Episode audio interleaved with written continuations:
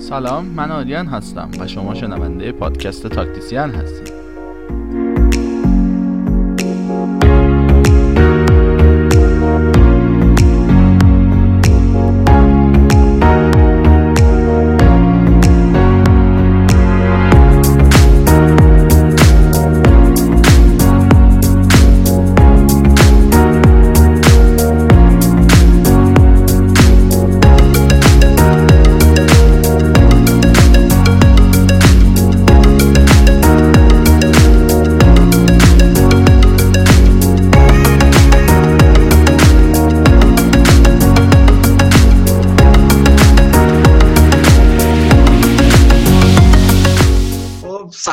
دوستان و شنونده‌های عزیز پادکست تاکتیسیان، با سومین قسمت از پادکست در خدمت شما هستیم، ولی این دومین ویدیوکست ما هست. متین دوست من هم در کنار ماه و خوشحال میشیم که یه سلام اول پارسی هم بکنیم، بعد بریم سراغ بحث امشب. منم سلام عرض میکنم خدمت همه کسایی که دارن این ویدیوکست یا هم پادکست رو میبینن. امیدوارم که قسمت قبلی رو حتما تماشا کرده باشین، این قسمت هم حتما تا آخر ببینین. خیلی ممنون که دارین این قسمت رو تماشا میکنین. صحبتی نیست، بفرمایید. خب خیلی ممنون. اول از همه بریم توی هفته‌ای که گذشت. شنبه اول هفته الکلاسیکو رو داشتیم، بریم سراغ اون بازی یه خورده صحبت کنیم، بعدم که در ادامه هفته لیگ قهرمانان اروپا رو داشتیم و تا همین الان. بریم اول سراغ الکلاسیکو. میخوای الان تو شروع کن درباره الکلاسیکو، من کامنت میدم. خب ال کلاسیکو که دو تا تیم در شاید حساس ترین بازی، اتلتیکو مساوی کرد دوباره با بتیس، خیلی جدول دیگه به هم نزدیک شد. یعنی فکر کنم قبل از بازی اتلتیکو حدوداً شصت و هفت امتیاز بود، بارسلونا شصت و شش و رئال هم شصت و پنج. بعد که بازی ها انجام شد، یعنی اینقدر جدول فشرده شد و همه انتظار داشتن که یه ال کلاسیکو جذاب ببینیم. انصافا هم جذابم شد فکر می‌کنم بازی، ولی خیلی انتظارات فهم فکر می‌کنم بیشتر از بارسا بالاتر بود. یعنی همه گفتن که بارسا چون از سال حدوداً اول سال بیست و بیست و یک تا به حال نباخته بود و بجز یعنی منهای بازی با پاری سن ژرمن توی لیگ اصلاً نباخته بود، برده بود همه رو و انتظارات بیشتر از بارسا بالاتر بود. رئال هم خب به هر حال تیم قابل احترامی، ولی بارسلونا خوب بود تا قبل از ال کلاسیکو، ولی بازم توی یه بازی بزرگ دیگه یهو وا داد اصلا همه چی رو. خودت چی فکر می‌کنی در مورد بازی؟ من فکر می‌کنم سیستمی که برای بازی رئال و بارسلونا گذاشته بود همون سیستم یعنی قبلی بود، با این توجه که البته دمبله رو نوک گذاشته بود که بازی قبلم دیدیم، یعنی دمبله رو نوک گذاشته بود به نتیجه نرسید تا آخره بازی که اوورد دوباره تغییر تاکتیک داد و اوورد وینگرش کرد و واقعا هم دیدیم که دمبله اذیت کرد جناحو که آخرام بالاخره خودش هم گل سه امتیازی بارسلونا رو زد تو بازی قبل از ال کلاسیکو. ولی خب به دلیل اینکه توی نوک به نظر من تا الان هیچ کار خاصی انجام نداده و ثابت هم کرده که کاری نمیتونه بکنه حداقل توی نوک بازی قبلی، و من فکر می‌کنم این ضعف کومان بود که حداقل دمبله رو بازی داد، مشکل ندارم، ولی میتونست از دمبله توی پست وینگر خیلی یعنی مثلا بالای راست خیلی نتیجه بهتری بگیره. و اینکه مثلا شاید آنتوان گریزمان رو میذاشت نوک، با اینکه گریزمان هم واقعا یعنی پست واقعیش و تخصصیش نوک نیست، مهاجم سایه است، ولی بازم به نظرم تموم کنندگی یا همون فینیشینگ بهتری رو نسبت به دمبله داشت. یا دو سه تا پاس یعنی گل صد درصد و مسی داد به دمبله، دیدیم که نتونست یعنی ضربه آخر رو بزنه و کارو تموم کنه توی نیم اول. و فکر می‌کنم اگر که آنتوان گریزمان بود قطعا از اون سه تا گل صد درصد حداقل یه دونه‌شو یا دو تاشو زده بود. واقعا یه هد و یه دونه دروازه خالی بود واقعا، یعنی یه کاتبک زدن و نمیدونم که چرا حالا گل نکرد، ولی خب بالاخره ویژگی مربی، یکی از بارزترین ویژگی که هر سرمربی باید داشته باشه اینه که شما بتونین دونه دونه تک تک بازیکناتون رو بشناسین، یعنی که بدونین آقا به عنوان مثال این بازیکن توی اینجا خوبه، نقاط ضعف قوت، حالا اشاره نمی‌کنم، همه دیگه تسلط دارین. و این خیلی عجیب بود که فرض کنید شما یه بازیکنی که نقطه قوتش یه جای دیگه است از اون کار نگیرید و بیارین دقیقاً یه جایی که واقعاً ضعف داره. توی تمام این فصل هم نشون داده بود که آقا تموم کنندگی خوبی نداره. شاید به نظر من اگر گریزمان رو نوک گذاشته بود از نظر تاکتیکی بگیم، با توجه به اینکه فرزند سوم گریزمان به دنیا اومده بود، فکر کنم سوم، حالا اشتباه گفتم تصحیح کن، این موضوع خوبه، میتونست واقعا انگیزه خیلی بالاتری داشته باشه و داشت. دیدیم که یعنی یه ذره سرتر بود توی الکلاسیکو گریزمان نسبت به حالا بازی قبلی، مثل دقیقاً وقتی که بچه سوارز به دنیا اومده بود، حالا با اون انگیزه جلوی رئال بازی کرد. به نظر من یه حالت روحی روانی هم میتونست بیشتر باز، یعنی با توجه به این وضعیت یه ترکیب بهتری بشینه. ولی حال بالاخره تصمیم سرمربی بارسلونا بعد بهش احترام گذاشت. من دفاع رو خیلی یک مقدار ضعیف میدونستم، ولی خب راضی بودم حدوداً، چون که همه اشتباهاتو نمیشه تقصیر دفاع انداخت. ببخش شما مثلا چند تا گل خوردین؟ مثلا بارسلونا دو تا گل دریافت کرد، ولی میتونست دو یا بیشتر از چند گل بزنه، یعنی اینکه نمیشه تقصیر دفاع انداخت. یا موقع میبینیم مثلا حمله‌ای نداریم و فقط هی داره توپ سمت ما میاد، خب قبوله اون موقع دفاع و هر چیز، ولی واقعا نیمه دومم با یه حالا تغییر تاکتیکی ریزی که داشت یه ذره بیشتر تونستیم اذیت کنیم و واقعا هم اذیت کردیم، یه ذره هم نبود. بارسلونا واقعا رئال تحت فشار گذاشت و تونست یه دونه گل هم بزنه و شاید هم حالا اون تیرک موریبا رو یه جور شانس، بد شانسی واسه یه بارسلوناییه و خوش شانسی واسه رئالیه محسوب کرد، وگرنه میتونست دقیقاً تو آخرین ثانیه دو یک به دو دو تبدیل شو، امتیازها مساوی پخش بشه و کلاً اصلا یه وضعیت دیگه ای رو توی جدول شاهد می بودیم. درسته کاملا. منم انتظاری که داشتم اگه حالا نیمه اول ببین نیمه اول بارسلونا بد بازی نکرد، یه بازی متوسط رو به پایین بود و جریمه شد، یعنی دوتا گل خورد، یه کاش خیلی بدجا داد به تونی کروس، دقیقاً چسبیده به محوطه جریمه و یه فضای خیلی راحت، بعدم یه یارگیری اشتباه، یعنی دوتا اشتباه کرد و هر دوتاشو جریمه شد، یعنی تاوانشو پس مشکل. ولی نیمه دوم اگر بخوایم حساب کنیم، من با توجه به نیمه دوم انتظار داشتم بازی مساوی بشه، چون بارسلونا خیلی تلاش کرد، یعنی واقعا هم اگر دقت کنیم توی نیمه دوم واقعا این تلاش بارسلونا خیلی زیاد بود. اون تیرکه هم مزید بر علت شد، ولی از نقش بارون شدید هم توی بازی نباید بگذاریم، خیلی بارون عجیب غریبی شد، اصلا مهلت نمیداد بازیکن‌ها و اون لرزش مسی کنار زمین اصلا گویای همه چیز بود که چه خبره داخل زمین. حالا تو هم در مورد نیمه دوم بیشتر صحبت کن، ببینیم نظر تو چیه. به نظر من با اینکه یه بارون خیلی عجیب و شدید رو داشتیم، ولی از کیفیت بازی کم نکرد، به نظرم زیادم کرد، سرعت بازی رو خیلی بالا برد، با توجه به اینکه خب ناحیه دید بازیکن‌ها یه ذره کمتر شده بود، خیلی بارون عجیب غریبی بود، یه حالت مهم درگیر شده بود. اصلا ما که داشتیم بازی رو می‌دیدیم اصلا نمی‌دونستیم کی به کی آقا این سفیده رئال بارسلونا هست اصلا.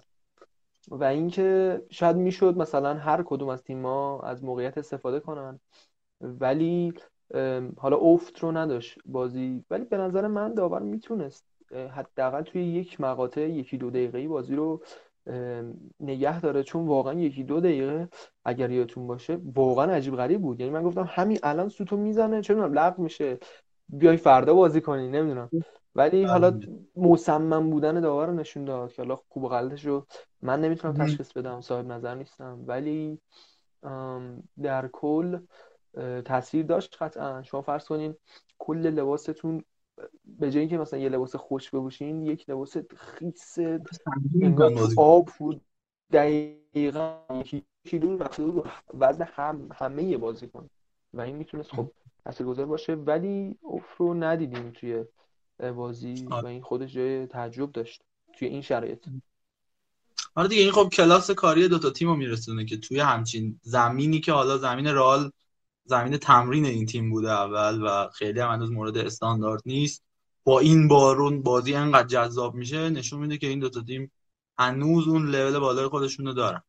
بعد در مورد داورم صحبت کردی. آره کومان یا کومان آخر بازی خیلی معترض بود، خیلی به داور معترض بود که چهار دقیقه وقت اضافه‌ای که گرفت اصلا دقیق نبوده این چهار دقیقه و داور باید حداقل پنج شش دقیقه یا به بالاتر میگرفته، چون یه جورایی راستم میگفت، چون داور فقط خودش سه دقیقه اون سیستم صوتی روی بازوش که نصب شده بود خیس شد، مثل اینکه رفت عوض کرد کلی وقت گرفت، ولی این چهار دقیقه خیلی کم بود. مصدومیت بازیکنان هم اگر اضافه بکنیم و سنگینی بازی یه خورده راحت بکنم بیراه نمیگفت حداقل کما.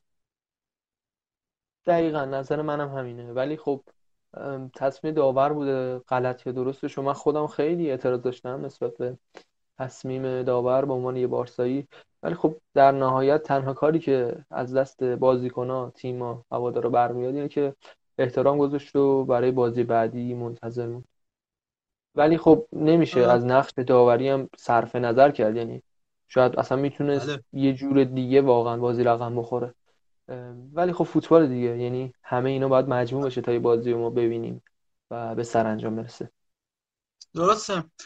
یه جنبندی بکنیم از لالیگا. کلاً هشت تا بازی مونده و چه سرنوشتی در انتظار تیم‌ها هست. اتلتیکویی که پانزده امتیاز حتی شانزده امتیاز داره، مقطع اختلاف امتیاز داشت، الان تبدیل شده به یک امتیاز این اختلاف. و رئال و بارسا و اتلتیکو حتی حتی با توجه به این هشت هفته سویام شانس قهرمانی داره، یعنی چهار تا تیم هستن و به نظر چی میشه این لالیگا؟ من هنوز فکر میکنم بارسلونا میتونه لالیگا رو ببره و اگه فرد شنبه شنبه هم بتونه بارسلونا، چون فینال کوپا دل ری امسال شنبه برگزار میشه ساعت یازده و نیم با بیلبائو که سوپرکاپ هم همین دو تا تیم با هم بازی کردن، اون بازی عجیب.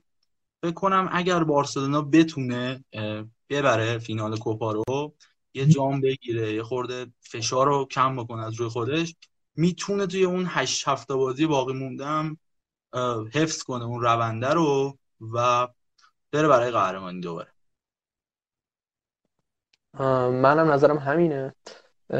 البته میشه گفت که تنها تیمی که فعلا توی لالیگا سرنوشتش دست خودشه اتلتیکوه که البته سوارز فعلا مصدومه، ژائو فیلیکس هم من شنیدم که مصدوم شده، خب یه ذره از قدرت حمله اتلتیکو کم میکنه، یه ذره که نه خیلی زیاد.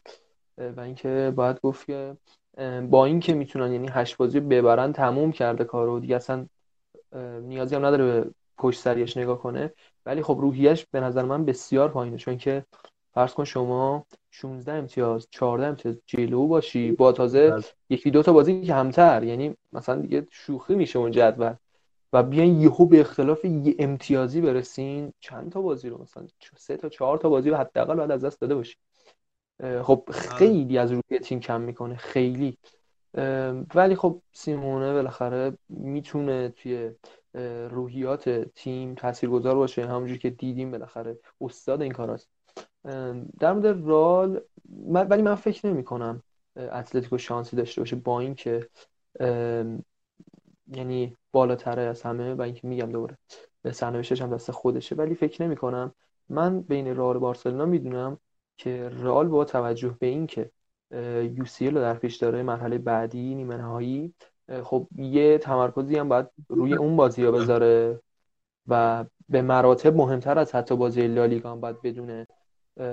نمیشه پیش بینی قطعی کرد، ولی به نظر من احتمال این که کلا یعنی رئال مادرید امتیاز بیشتر از دست بده نسبت به بارسلونا خیلی بیشتره، به خاطر اینکه حالا مسئولیتاشون یه سری محروم دارن بازی بعدی و اینکه میگن والورده هم مثل این که محروم بعد کاسمیرو هم اخراج شد از بازی الکلاسیکو فکر می‌کنم بازی بعدی رو از دست داده. و اینکه حالا یه ذره بیان کلی‌تر به نظرم، چون که یو سی ال هم دارن توی مشتشون، فکر می‌کنم یه ذره حواسشون بیشتر از بارسلونا و اتلتیکو پرت شه. و به نظر من اگر که بارسلونا به خودش بیاد دوباره و بتونه جام حذفی رو بگیره، خب شانسش خیلی میره بالاتر و با روحیه خیلی بهتری بازی میکنه. ولی من فکر میکنم بارسلونا قهرمان بشه اگر که حتی همین روندم پیش بره. پس آره، پس با من هم نظری بارسلونا لالیگا رو امسال میتونه ببره. بله. منم همین نظر. و خب دیگه این کامل از شنبه و لالیگا و هر چی گذشته بحث کردیم. بریم دیگه سر اصل مطلب و سه شنبه شب و لیگ قهرمانان اروپا که در هر حالتی در هر شرایطی جذابه، فرقی نمی‌کنه کرونا باشه، تماشاگر باشه، تماشاگر همیشه جذابه و هیچ وقت مخاطب خسته نمیشه از دیدن این بازی‌ها.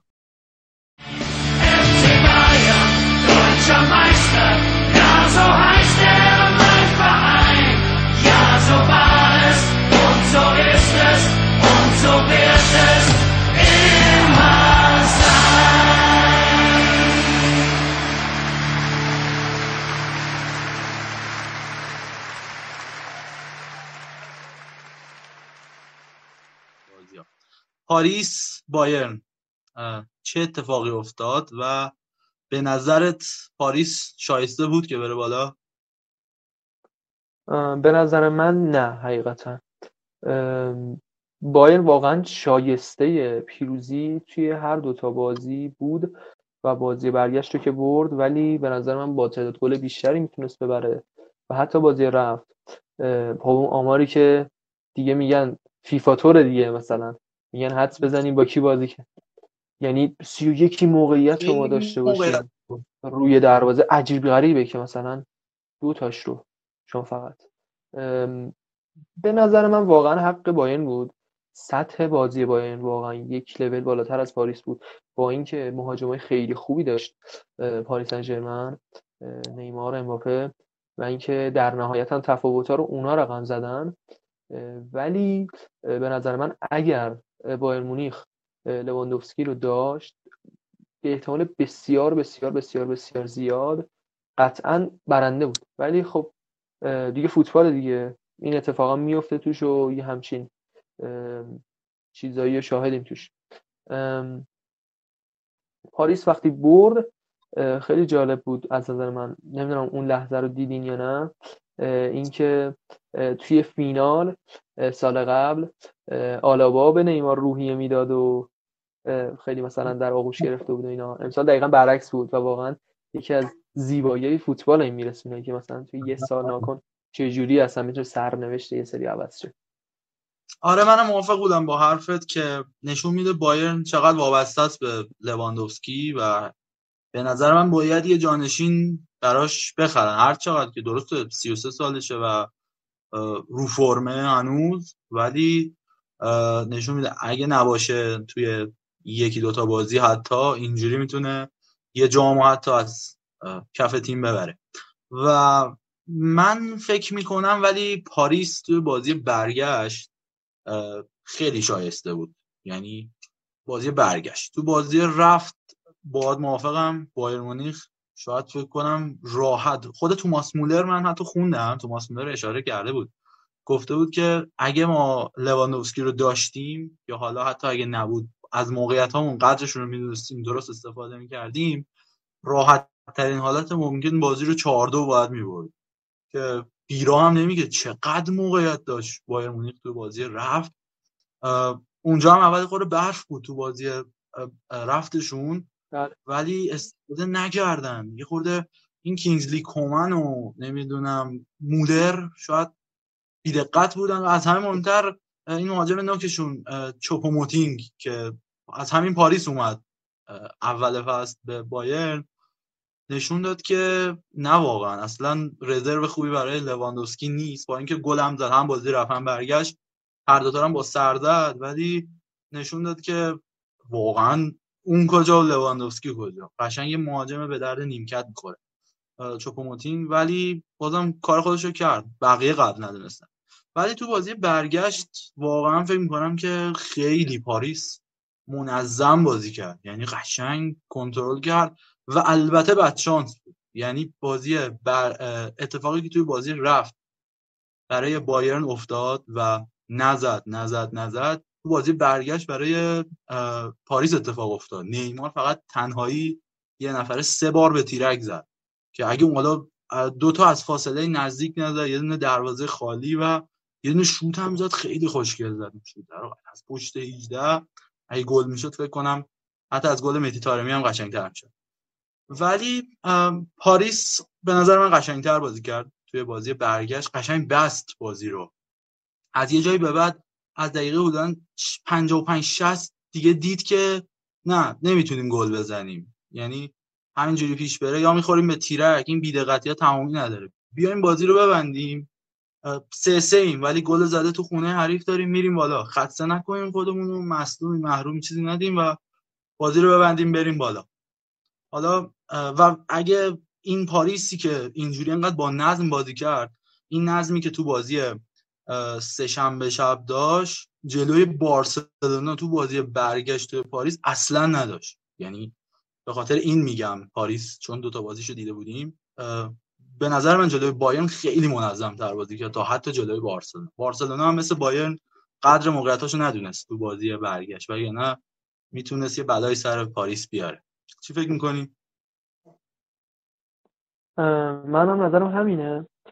اتفاقا وقتی گفتی که هی این هم موقعیت داشتن و استفاده نکردن، دقیقا یاد بارسلونا افتادم.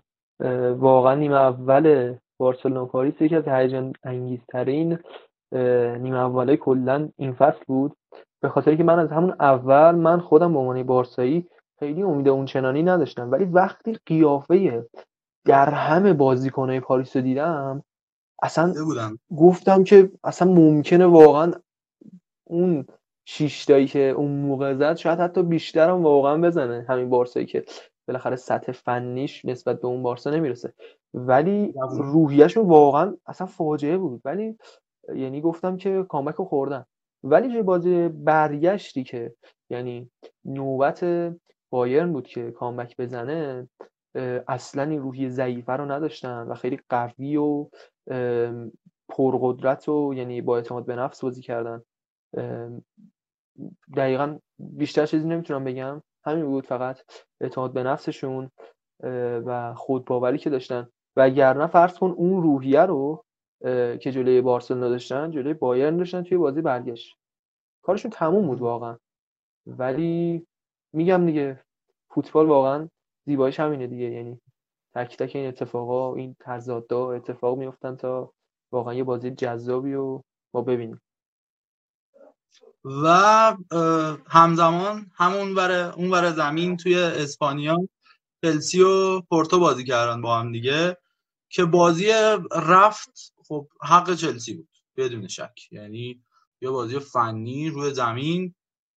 پورتویی که اون بازیکن کاپیتانشون اولیویرا، همون که اون کاشته کاشته عجیبو زد به یوونتوس، و مهدی طارمی رو نداشت توی، یعنی واقعا فکر نمی‌کردم یه روزی بشه مهدی طارمی انقدر تاثیرگذار باشه که من میگم نبودش خیلی مهم بود و تیمش نبرد بازی رفت و به هر حال چلسی بازی رفت و برد و من میگم حقش بود. ولی تو بازی برگشت بازم سوال زیاده تو در مورد بازی برگشتش.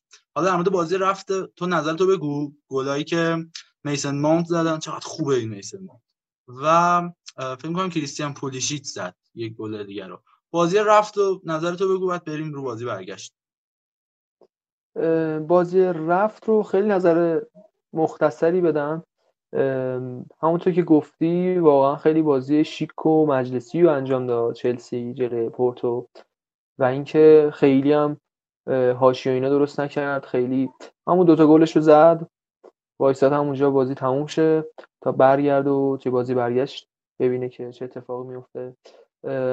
خیلی بازی جذاب اونچنانی نبود، کاملا یه طرفه بود بازی رفت حداقل. و اینکه واقعا فنی بازی میکرد چلسی، کاملا انگار مثلا از دقیق برنامه‌ریزی کرده بودن. ولی بازی برگشت رو می‌خوام الان بریم سراغش. بازی برگشت آره آره بازی برگشت بازی رفت. البته من یه اصلاح می‌کنم، گل دوم چلسی تو بازی رفت و بن چیلول زد، من اشتباه گفتم پولیسیچ. بازی برگشت خیلی چیز خاصی نداشت، دلیل داره به خاطر اینکه اولیویرا تو ترکیب بود برای پورتو ولی مهدی طارمی نبود. یعنی عجیبه واقعا، بهترین گلزن فصل تو تو بازی که دوست داری ببری و نیاز داری که ببری نمیذاری و نمیدونم واقعا چه اتفاق چیزی خورده بود تو سر مربی پورتو واقعا. ولی بازم حالا تصمیمش قابل احترامه، ولی مهدی طارمی هم که آورد و یه سوپر گل افسانه‌ای ماندگار شد در تاریخ یو سی ال و بازی رو بردن با همون یه گل، ولی خیلی دیر. یعنی هیچ گل واقعا حیف اون گل که هیچ ثمری نداشت. من اگه بخوام نظرم بگم، شاید به نظر من مثلا مربی پورتو تلاش کرده مثلا یه جوری طارمی رو تنبیه کنه مثلا به خاطر اون کارت قرمزی که گرفت، ولی واقعا هیچ توجیه دیگه ای نداره. نشی میگم به قول خودت بهترین گلزن فصل برای پورتو بذاری رو نیمکت، مثلا فرض کن بازی بارسا و پاریس مسی رو بذاری رو نیمکت، خب بعد چه اساسی؟ یعنی نیاز داری به یه همچین بازیکن گلزن یا حالا پنالتی گیری ویژگی طارمی شده دیگه دیگه گلزن پنالتی گیر گلزن. و اینکه اگر هم یه ذره دقت کنیم واقعا بازی بازی که با یووه داشتن طارمی اگر نبود من واقعا فکر می‌کنم به توان یک درصد الان توی کشتون و یعنی همونجا هست شده بود از یوونتوس. حالا خب برگشتیم، یعنی اون پنالتی که گرفت دقیقاً زودم اصلا دقیقاً اصلا کارو خراب کرد، یه ذره پیچون بازیو برای یووه.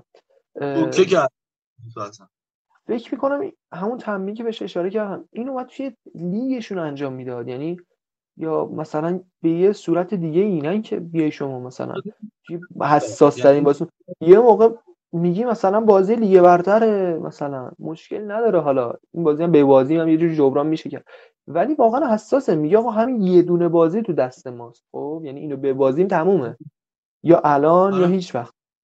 واقعا هیچ منطقی نمیبینم. و اینکه وقتی گلم زد یه ذره من خودم احساس کردم، یعنی ذهنشو خوندم، گفت مثلا این چه کاری بود که من کردم، مثلا چرا، یعنی یه احتمالاتی به نظرم تو سرش ایجاد شد همون موقع، مثلا اگه من طارمی رو فیکس گذاشته بودم از اول ممکن بود یه اتفاقایی رقم بخوره. و واقعا چل... و واقعا پورتو این فصل تیم خیلی شایسته‌ای بود و قابل احترام، واقعا دوستشون داشتم. به نظر من واقعا تنها ویژگی خفنی که میتونم بهشون یعنی نسبت بدم شجاع بودنشون و جسارتشون بود. یعنی اصلا کاری نداشتم مثلا یووس این تیم نمیدونم کریستیانو مثلا داره جلوی ما بازی میکنه، اصلا یعنی هیچ براشون مهم نبود. یعنی با یه بازی مثلا با تیم خیلی سطح پایین یا بالا نهایت توانشون رو میذاشتن و این خیلی قابل احترامه به نظر من. آره من واقعا دوستشون داشتم. حالا سبکاشون خیلی نمیخوره ولی من مثل آژاکس دو هزار و نوزده بیست که انقدر قشنگ بود اون تیم واقعا اونو دوست دارم، ولی میگم سبکاشون به هم نمیخورن ولی جفتشون دوست داشتنی بود.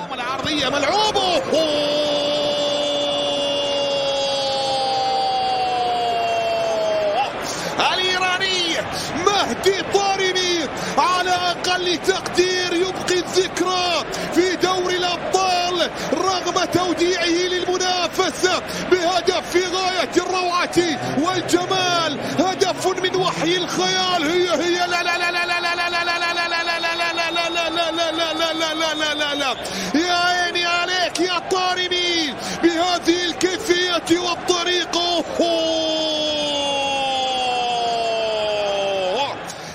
آقا بریم سریع روی بازی که من خیلی حرف دارم در موردش، منچستر سیتی و دورتموند، که بازی رفتش رو اول بررسی بکنیم که دو یک شد به نفع سیتی تو اتحاد. بازی که باید نمی... میتونست نخوره اون یه دونه گل سیتی و خیلی راحت با خیال آسوده بره توی بازی، ولی دقیقه آخر بود که اون گل رو خورد و خیلی ترسیدن یه جورایی پپینا و یعنی قشنگ من حس کردم و گذشت، بازی رفت تموم شد تا رسیدیم به همین شنبه اول همین هفته که سیتی با لیدز یونایتد بازی داشت و در کمال تعجب بازی رو باخت.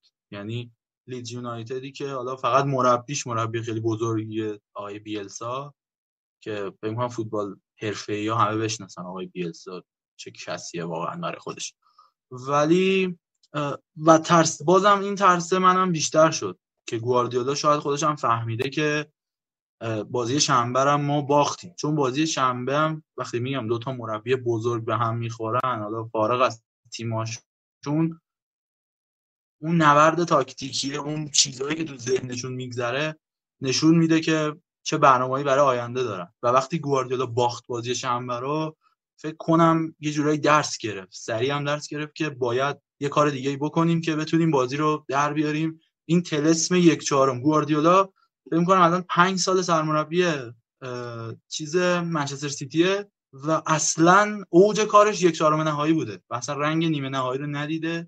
این همه خرج، این همه بازیکن و موفقیت‌های پی در پی، لیگ، حذفی، همه چی، ولی هیچ وقت به نیمه نهایی نرسید. امسال خیلی مهم بود براش.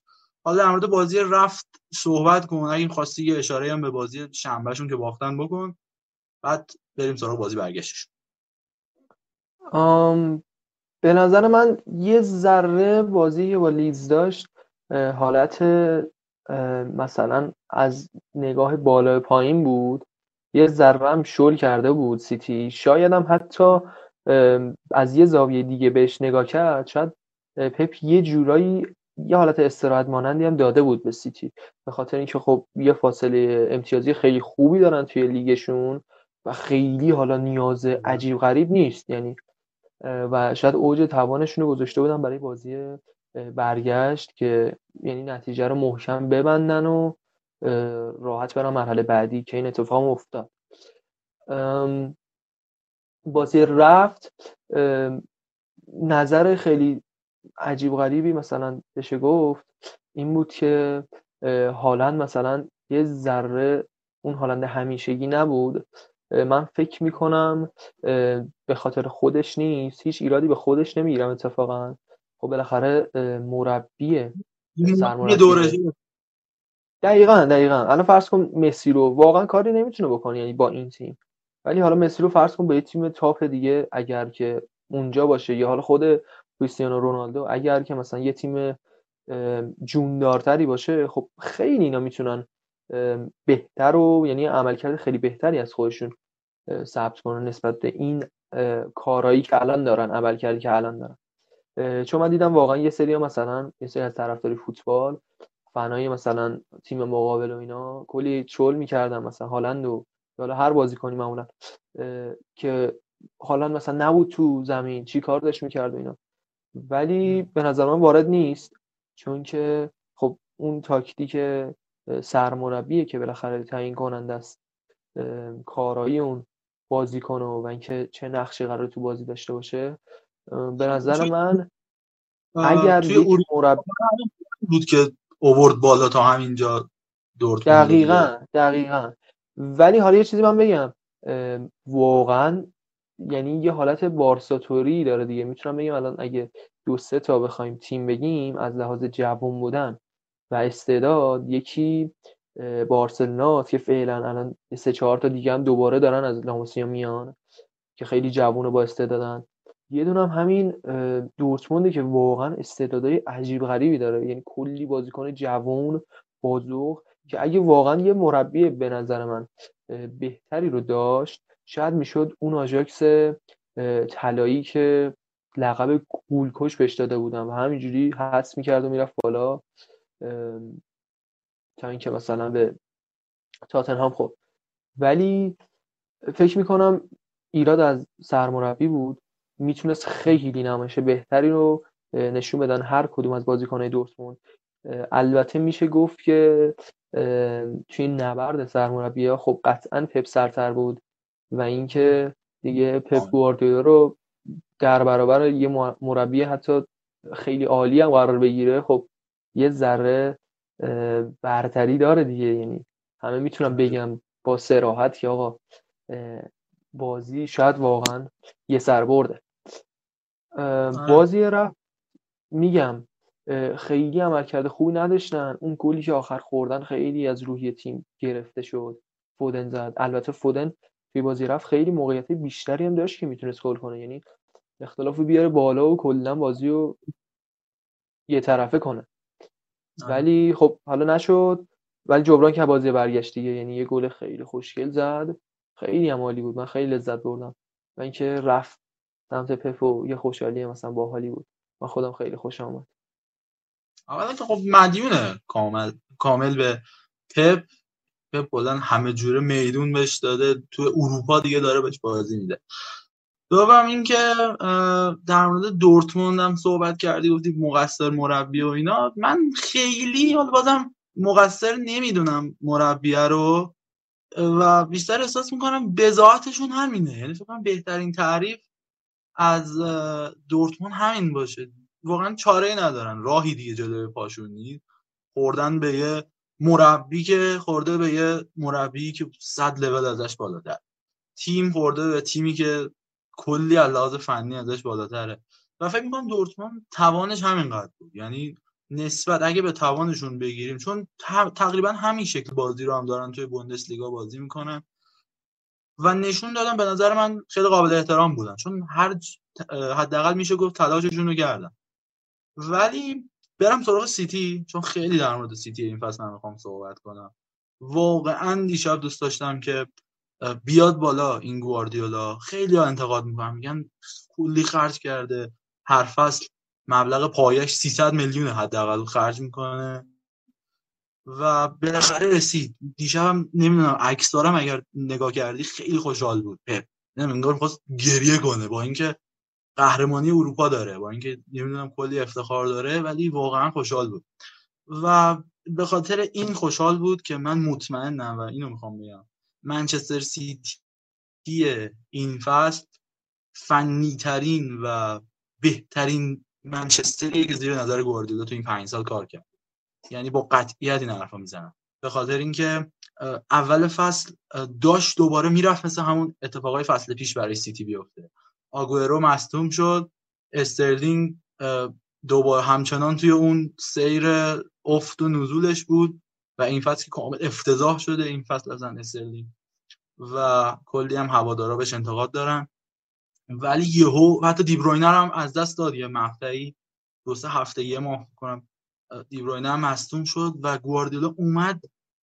بالاخره انگار فهمید که اون نمیدونم جعبه ابزار تیم کجاست، چی کار بکنه. اومد قشنگ یه مهاجم رو از تیمش حذف کرد، یعنی گابریل جسوس هم بعضی وقتا بازی میداد. اومد توی یه مقطعی چهار شش صفر امتحان کرد، یعنی بدون مهاجم نوک بازی کرد و همون مقطع بود که کلی تیمای بزرگ رو برد دیگه. یعنی لیورپول رو برد، چلسی رو برد، آرسنال، یونایتد هم رو برد و اون اختلاف وحشتناک بود جدول درست کرد با خیال راحت، خیالش از لیگ راحت کرد. توی بقیه تورنمنت‌ها هم هست. به نظر من حالا میرسیم به پیشبینی قهرمان این فصل اروپا، ولی من فکر می‌کنم که سیتی شایسته ترینه این فصل با توجه به اتفاقایی که طی کرده تا اینجا و با توجه به اینکه اگر قهرمان اروپا بشه لیگو که داره و اف ای کاپو داره در جزیره و جام حذفی رو هم داره. یعنی چهار تا جامو میتونه فقط توی این فصل به دست بیاره که شگفت انگیزه برای پپ گواردیولا. به خاطر این من فکر می‌کنم لایق ترین تیم امساله. صحبت پایانی تو در مورد بازی سیتی بگو، بریم روی لیورپول و رئال. فقط میتونم اشاره کنم به منظم بودنشون، واقعا یعنی عالی بازی میکنه سیتی، مخصوصا از وقتی که یعنی پپ اومد و مثلا یه دیگرگونی خیلی گنده‌ای تو تاکتیک و بازیکن‌ها و اینا ایجاد کرد و میشه قطعا یعنی تاثیرشو با اصلا خیلی واضح دید دیگه. یعنی کسی نیاد به شما بگه که آقا ببین پپ این کار کرد. گوندوغان واقعا یه بازیکن بسیار معمولی بسیار معمولی یه هافبک الان شده چند تا گل زده اصلا توی لیگ، خیلی عجیبه، چند تا گل پاس کرد. مجموعه شاید از یک مهاجمی که مثلا توی یه تیم تاپ مثلا منچستر یونایتد و نمیدونم آرسنال اینا بازی کنه خیلی بیشتر باشه. و این خودش جای تعجب داره، چون از یک بازیکن واقعا متوسط بیای یه همچین کارایی بگیری و از حد اکثر توانش استفاده کنی. خب این واقعا بزرگی گواردیولا نشون میده. در مورد چیزی هم که گفتی سالهای قبل مثلا هست شد و اینا، اون سالی که به نظرم از تاتنهام حذف شد، به نظر من اون سال لایق قهرمانی واقعا سیتی بود. حالا دیگه نمیخواد اونو باز کنیم، ولی به نظر من اصلا سطح بازی که میکرد سیتی اون موقع هم حتی خیلی قشنگ بود، یه نظم عجیب غریب. من واقعا تنها تیمی که در حال حاضر حتی این خاصیت گواردیولاست دیگه، من چی میگم، آدم لذت میبره بازی که میکنه. نه نه نه یعنی فارغ از این که اصلا چه تیمیه، مثلا بارسلونا پپ باشه، بایرن پپ باشه، سیتی، از اون سطح، از اون نظم، انگار واقعا وسواس خود گواردیولا رو میشه توی تیم دید که آقا با دقت با نظم دارن بازی میکنن. خب این قطعاً کاری که فقط سرمربی میتونه بکنه و اینکه الان پاری سن ژرمن این همه بازیکن بسیار خفن و خوب داره، ولی خب توی لیگشون ناکن وضعیتش چجوریه. آره خیلی کامل صحبت کردیم، خیلی بیشتر در مورد سیتی امشب صحبت کردیم. بریم اونور. زیدان زیدان زیدان نابغه یعنی دست خالی واقعا جواهره، جواهر برای رئال. یعنی رئال ستارش این فصل به نظر من ستارش و اسطورش همه چیز روی نیمکتشه. یعنی یه تیم خیلی معمولی، بازیکن‌های رئال ببینید واقعا خیلی معمولی هستن. مودریچی که سی و پنج سالشه، کاسمیرویی که همیشه حالا با کیفیت بوده، راموسی که دغدغه‌های مدیریت رو داره، تمدید میکنه نمیکنه. راموس هم این فصل خیلی درگیر بوده و این فصل به نظر من بهترینای رئال کریم بنزما بوده از بازیکن‌ها و تیبو پورتو، یعنی بی‌نظیر بودن این دوتا بازیکن توی زمین و زیدان نابغه و شگفت‌انگیزی که روی نیمکته. من اگه بخوام نظر بدم واقعا توی ویدیوکستم که قبلا داشتیم بحث سر این بود که آقا آتالانتا میزنه، رئال میزنه، قراره چه اتفاقی بیفته. واقعا زیدان کسیه که توی بازی سخت خودشو نشون میده و تثبیت میکنه. یعنی اوله فصل زمزمه این بود که یه جوری حالا با احترام یه اخراجی و خودش استعفا بده اجباری و اینا و خودش هم یه اشاره‌ای میکرد، ولی ازن بنزما انگار غیرتی میشه دیگه. کریم بنزما این فصل هر بار خبره دید اصلا لغزش زیدانو از سرمربیگری، یهو دید مثلا ترکیب مسی و رونالدو یهو یه ماشین گلزنی شد. خب اینم میشه واقعا دید یه حالت غیرتی که بنزما داشت این فصل روی را تیمش، ولی خب از احترامی که به زیدان قائلم هر چی بگم کمه، چون واقعا مربی بسیار عالیه با کیفیت و از صفر واقعا صد ساخت و بالاترین بازدهی که داشت رو بیشترین فشار فهم کنم تو این دو سه هفته روی رئال بود دیگه، چون سه تا بازی بسیار مهم جلوی تیمای درست حسابی، نه یعنی یکیش هم مثلا آسون باشه بارسلونا و لیورپول. البته یه چیزی هم بگم درباره لیورپول رئال، لیورپول اون لیورپولی نبود که مثلا سالای پیش جلوی بارسلونا بازی میکرد و چهار تا زد و از این حرفا واقعا. آره. البته که رئال هم همینطور بازی رفت، واقعا کیفیت بازی خیلی کم بود، خیلی کم بود، ولی خب برگشت حالا یه ذره جالب‌تر بود. فشاری که مثلا توی بازی برگشت لیورپول اوورد یه ذره جذابیت بازی رو بیشتر کرد، ولی بازی رفت واقعا یه سری از اشتباهات فاحش دفاع لیورپول مشهود بود دیگه، باعث برد رئال شد. البته که خب واقعا رئال با همین بازیکناش هم حتی ما انتظار نداشتیم که، حقیقتا من خودم انتظار نداشتم، لیورپول صد برابر اینم ضعیف‌تر بود. من میگفتم بازم لیورپول میزنه، واقعا دفاعی که اصلا مصدوم شده بود و دیگه واقعا کشتیش زیدان دیگه خورده بود به صخره، نمیدونم چه جوری نجات داد، ولی خب به نظرم لایق برد بود واقعا جلوی اون لیورپول. به نظر من اگر یک تیمو می‌خواستم انتخاب کنم، خب قطعاً رئال لایق بالا رفتن بود. اما فکر می‌کنم مرحله بعدی چلسی خیلی آزار بده رئالو و اینکه آره. خب الان وضعیت لیورپول هم اگه ببینی وضعیت خیلی خوبی نداره، اصلاً هم خوب نیست، یعنی نسبت به سال قبلش اون اوجی که مثلا داشت الان واقعا رفته ته ته ته. و اینکه لیورپول هم اون لیورپول همیشگی نبود که ازش انتظار برد واقعا داشته باشیم. بازیکن‌ها حتی صلاح، مانه مانه که بازی برگشت کیفیتش خیلی پایین بود، نبود اصلا اصلا اصلا مانعی نبود که مانع قدیمی نبود، نمیشه میگم. و صلاح حتی صلاحی که دو سه تا موقعیت گیرش اومد تک به تک تک به تک یعنی تک به تک آره روبروی دروازه موقعیتش آره. شوت نکرد اون لحظه که باید شوت میکرد و استوپ و یه ذره مثلا وقت تلف کرد و دیگه خب مدافعای رئال هم مجازاتش کردن دیگه. همین درست.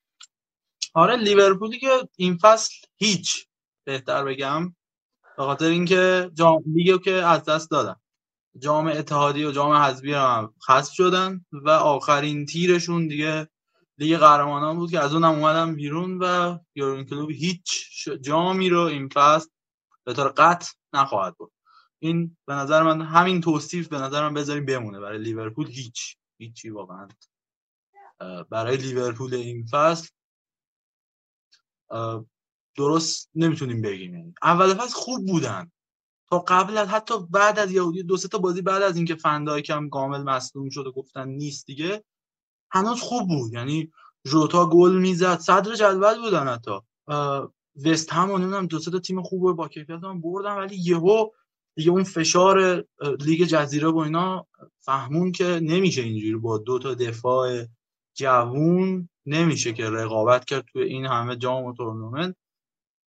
و لیورپول هیچی این فصل نصیبش نمیشه، خیلی غم انگیز واقعا. این هم از رقابت‌های لیگ قهرمانان. یه گریز خیلی ریزی هم به یوونتوس بزنیم، این هفته حاشیه داشتن، خیلی سخت کار کردن. رونالدویی که میگن عصبیه توی نیمکت، دعوا شده با بازیکن‌ها، بازوبند هم داره مدام پرت میکنه توی بازی اونا، خیلی ناراضی به نظر میاد، از بازیش هم اینجوریه. فکر میکنی رونالدو بره آخر فصل یا پیرلو، کدوم؟ به نظرم قبل از پیرلو هم خب واقعا رونالدو بود دیگه، سطح عالی خودشو نشون داده بود، ولی فکر میکنم کنار این بازیکن‌ها البته که بعد اون آمارش رو در نظر گرفت، یکی از بازیکنایی که بیشترین موقعیت از رفت از دست رفته رو داشته، خب این خودش قابل توجه سی و سه تا یه همچین چیزی همچین حدودی و بعدش لواندوفسکی و مسی و دیگه مثلا بقیه مهاجم، ولی با اختلاف زیادم موقعیت از دست داده. ولی به نظرم رونالدو هنوز توی اون سطحی هست که بخواد قهرمان چمپیونز لیگ بشه، قهرمان لیگشون بشه. الان یوونتوس یه یو سی ال که بوسید گذاشت کنار، الان داره میجنگه واسه اینکه آقا مثلا یه قهرمانی چیزی گیرمون بیاد، مثلا میتونیم این کارو بکنیم. و این یوونتوس یوونتوس دو سه سال پیش نبود اصلا. نمیدونم پیلو که واقعا عملکردش ضعیف بوده از اول فصل تا اینجا، این که اصلا جای شکی درش نیست، ولی به نظرم رونالدو بهتره که بره. رونالدو الان میتونه دومین اشتباهشو بکنه، یعنی دومین اشتباهشو مرتکب بشه یا خودشو نجات بده و بیاد اون دو سه سال آخر فوتبالشو توی اوج همچنان باقی بمونه، یا اینکه توی یوونتوس بمونه. اشتباه اولی که کردیم بود که از رئال رفت. واقعا فرض کن کریستیانو رونالدو توی رئال الان می بود، شاید واقعا میتونستیم بگیم یکی از مدعیای قهرمانی بود رئال الان، چون که خب بالاخره مهاجم خیلی عالیه. ولی اشتباه دومش رو اگر که سال بعد هم تصمیم بگیره داخل یوونتوس بمونه، به نظر من میشه گفت پایان کار رونالدو، واقعا پایان کار رونالدو. فکر میکنم من بره، یعنی یعنی عاقلانه ترین تصمیم اینه که رفتنشه، چون طرفدارای خود یوونتوس هم دوستش دارن، ولی اونجوری که مثلا اول رونالدو اومده بود دیگه دوستش ندارن اونجوری. بعد مربی قبلی حالا یه م... درسته مربی قبلی من یاد بشه گفته بود که مثلا یه چیزی منتشر شده نمیدونم خوندی یا نه، گفته بود که هر کاری میکنیم بکن فقط رونالدو رو یه جوری مثلا ردش کنین. خب این خودش یه جنگ روانیه دیگه، یعنی فرض کن شما برین توی تیم بعد یهو بیان بگن که بود. توی ایتالیا همین هفته که گفته بود که آیا آنیلی مالک و مدیر یوونتوس رفتن دوباره با آلگری صحبت کردن که دوباره بیاد تیمو برای فصل بعد بگیره، شاید یه معجزه‌ای بشه. و آلگری گفته که من بحثی ندارم ولی از شر رونالدو خلاص بشیم، نمیذاره تیم پیشرفت بکنه. یعنی یه جورایی هم به نظر من راست میگه با توجه به فیزیک رونالدو، به بازی که میکنه. مثلا ببینید دیبالایی که یه زمان تعیین کننده بود الان نیست، خیلی نیست. موراتا خیلی کیفیت موراتا حالا خیلی مهاجم تاپی نبوده هیچ وقت، ولی درسته ولی دیبالا مشهوده اون افتی آره. کرده دیگه مسئولیتش هم که دیگه آره آره حالا نشون میده. این چند وقت اخیر میگن که میخوان با دیبالا تمدید کنن بیشتر تا رونالدو، یعنی علاقه رفته سمت بازیکن‌های دیگه، حتی میخوان دلیخت و اینا رو تمدید کنن، ولی رونالدو هنوز یه عده میگن زد و نقیزه دیگه، میگن میمونه میره اینا.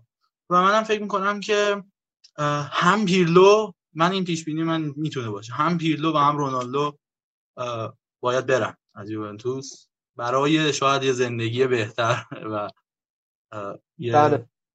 چیز راحت تر باید برن و یوونتوس رو ترک کنن. ببینیم یوونتوس دوباره میتونه برگره به همون پنج تا پنج شش تا تیم تاپی که حداقل توی چند سالی صد بود، واقعا چندین سال صد بود توی حداقل لیگ خودشون با اختلاف بسیار زیاد بسیار، یعنی دیگه هر موقع عین پاریس عین پاریس هر سال بود دیگه، یعنی از همون اول فصل هم قهرمانیش خیلی راحت مشخص بود که آقا سر دوم و سومی می‌جنگیدن بقیه تیم‌ها. به نظرت کریس اگه بخواد ترک کنه کجا میره؟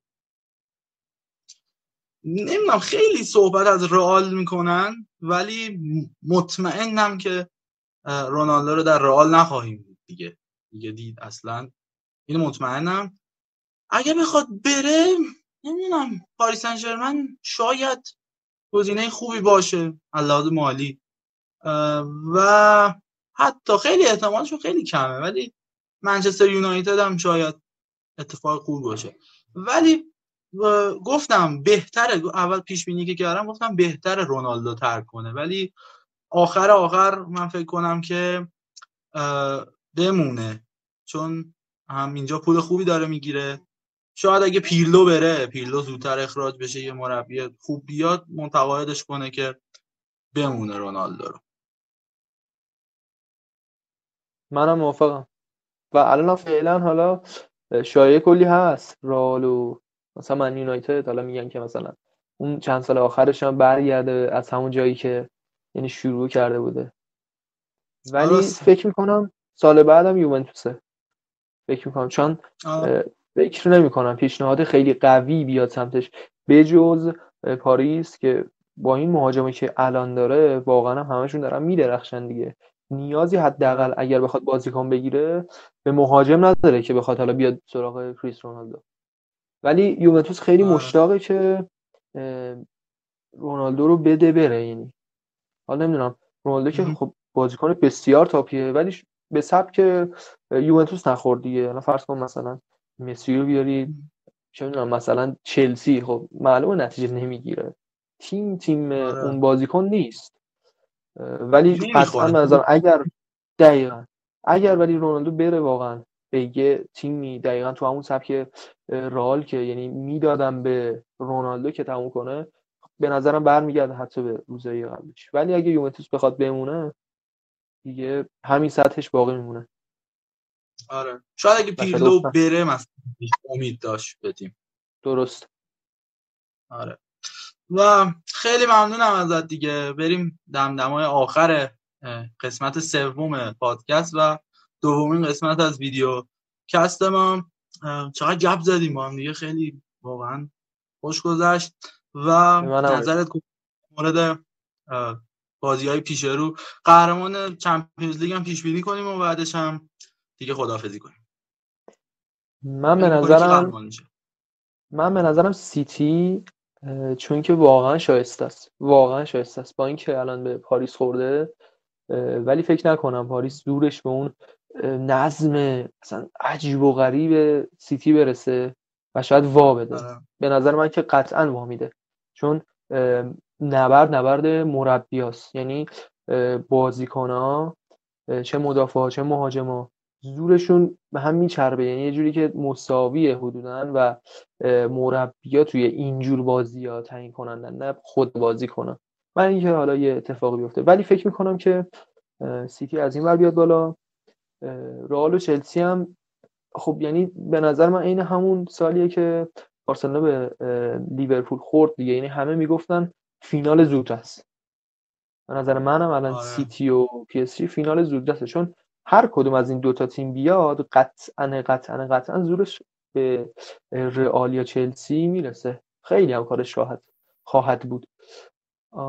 ولی اگه سیتی بیاد بالا قطعاً رئالی که خیلی راحت میزنه، حالا شاید چلسی هم یه ذره تیم جوون و مثلا سرزندگیه یه ذره ازیشه، ولی فکر می‌کنم شل...